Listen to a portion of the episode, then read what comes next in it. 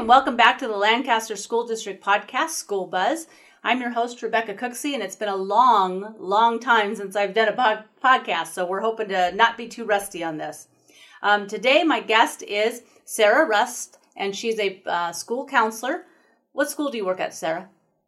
I am currently at Westwind Computer Science Magnet School. Oh, one of my favorite schools. All right. And we shut down schools on March 13th uh, for Los Angeles County.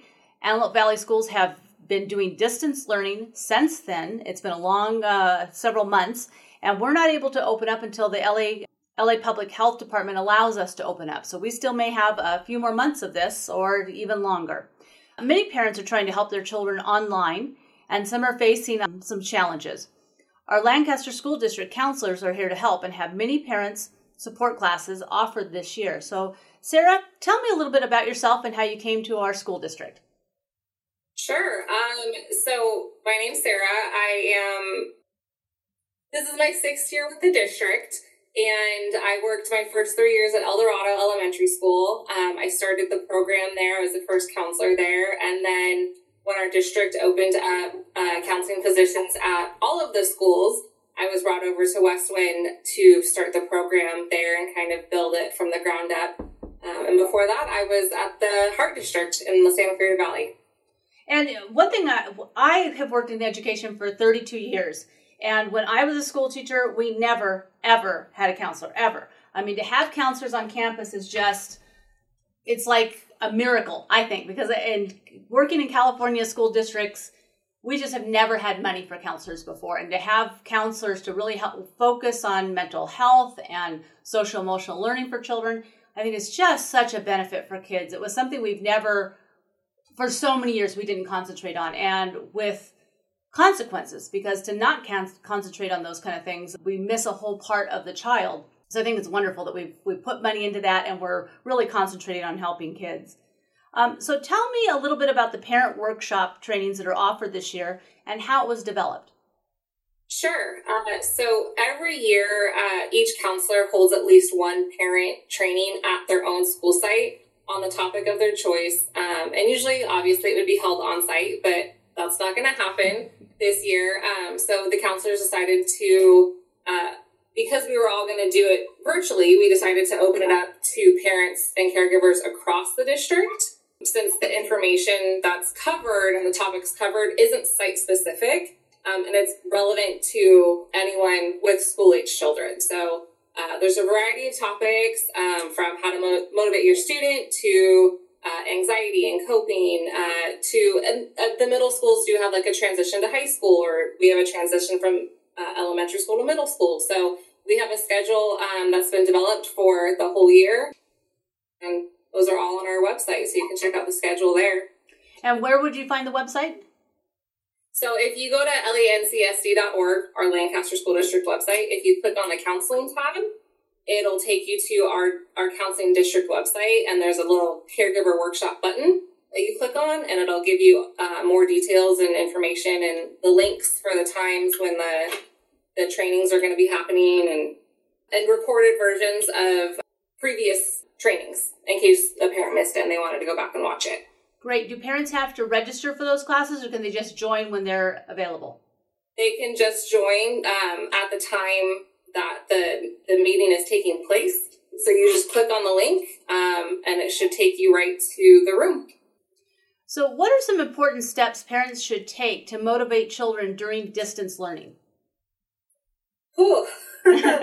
Um, what can we not do? Um, so care, caregivers need to determine uh, what types of activities work best for their child. Uh, there may be certain types of distance learning activities that their child prefers, um, as well as different learning platforms that seem to engage their child more than others. Um, encouraging movement is also important. Um, so allowing time for exercise before your child is expected to focus on a distance learning task. It's important to have a designated workspace that is free of distractions, including noise, TV, clutter. Uh, caregivers should also consider adjusting the student's schedule as needed and work on more difficult assignments during times of day when their child is more alert and engaged. They don't get frustrated and then disengage and don't want to do further assignments.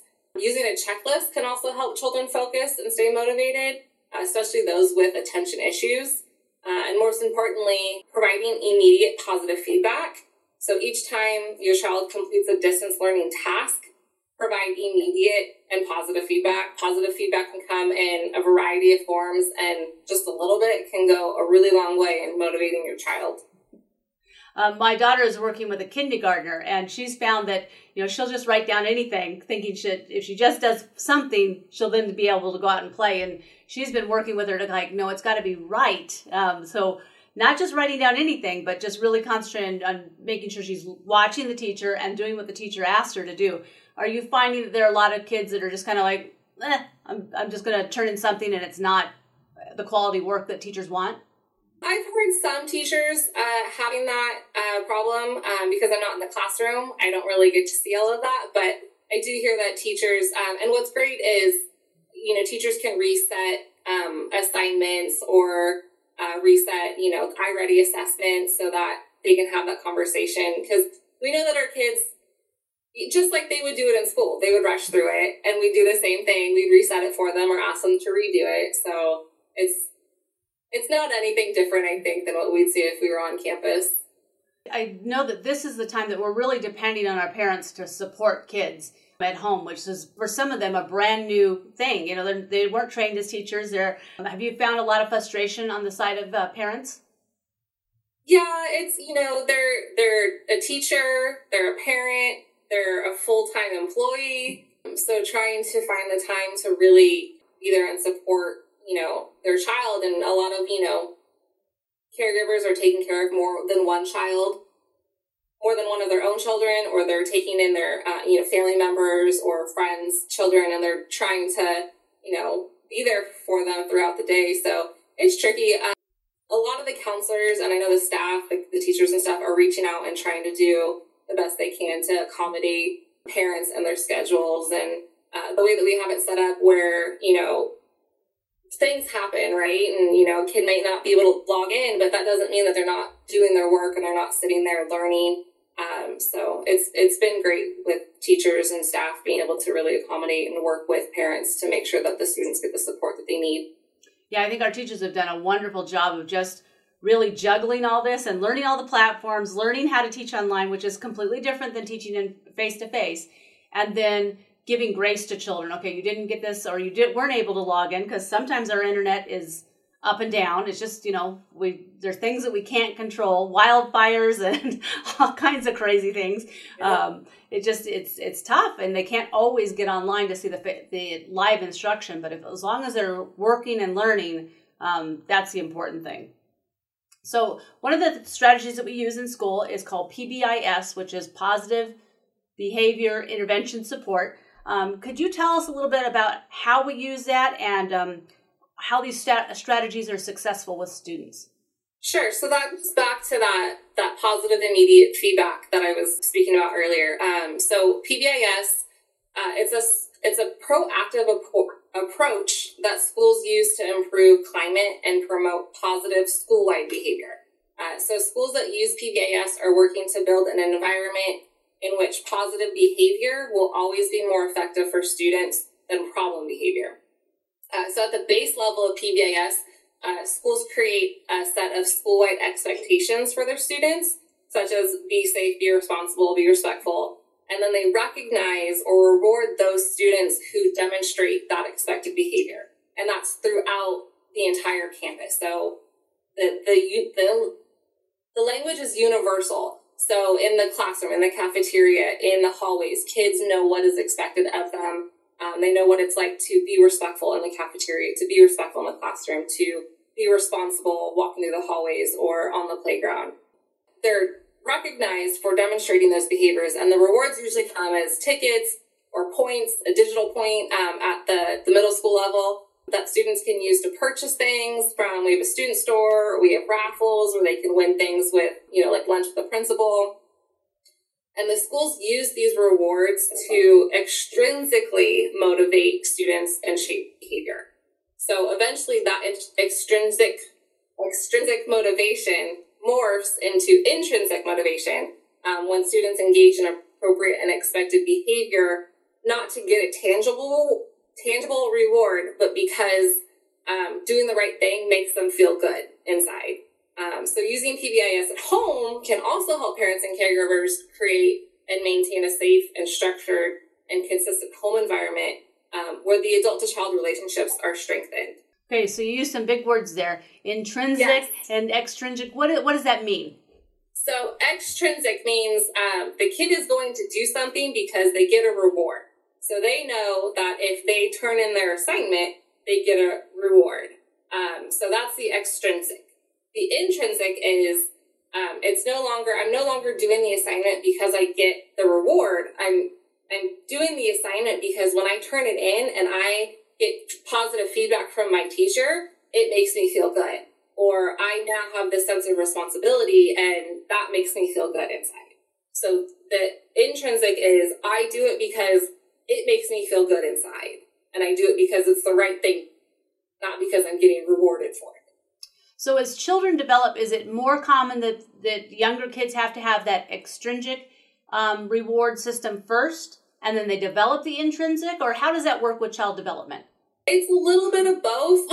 um, when when we teach behavior, you have to teach it just like math or English or reading. So um, you don't punish a kid because they don't know two plus two. You teach them and you reteach them and you model it. Um, and just like on, uh, you know, two plus two equals four, and you get a, a star, like, great job, you did it that encourages them to keep learning. So it's a little bit, a little bit of both. Um, a lot of the the rewarding too uh, helps. Just it could help all ages. so even adults use PBIS to you know get stuff done um, and you know set goals and rewards for themselves. And with the younger students having that positive immediate feedback, um, like you do something, you get this.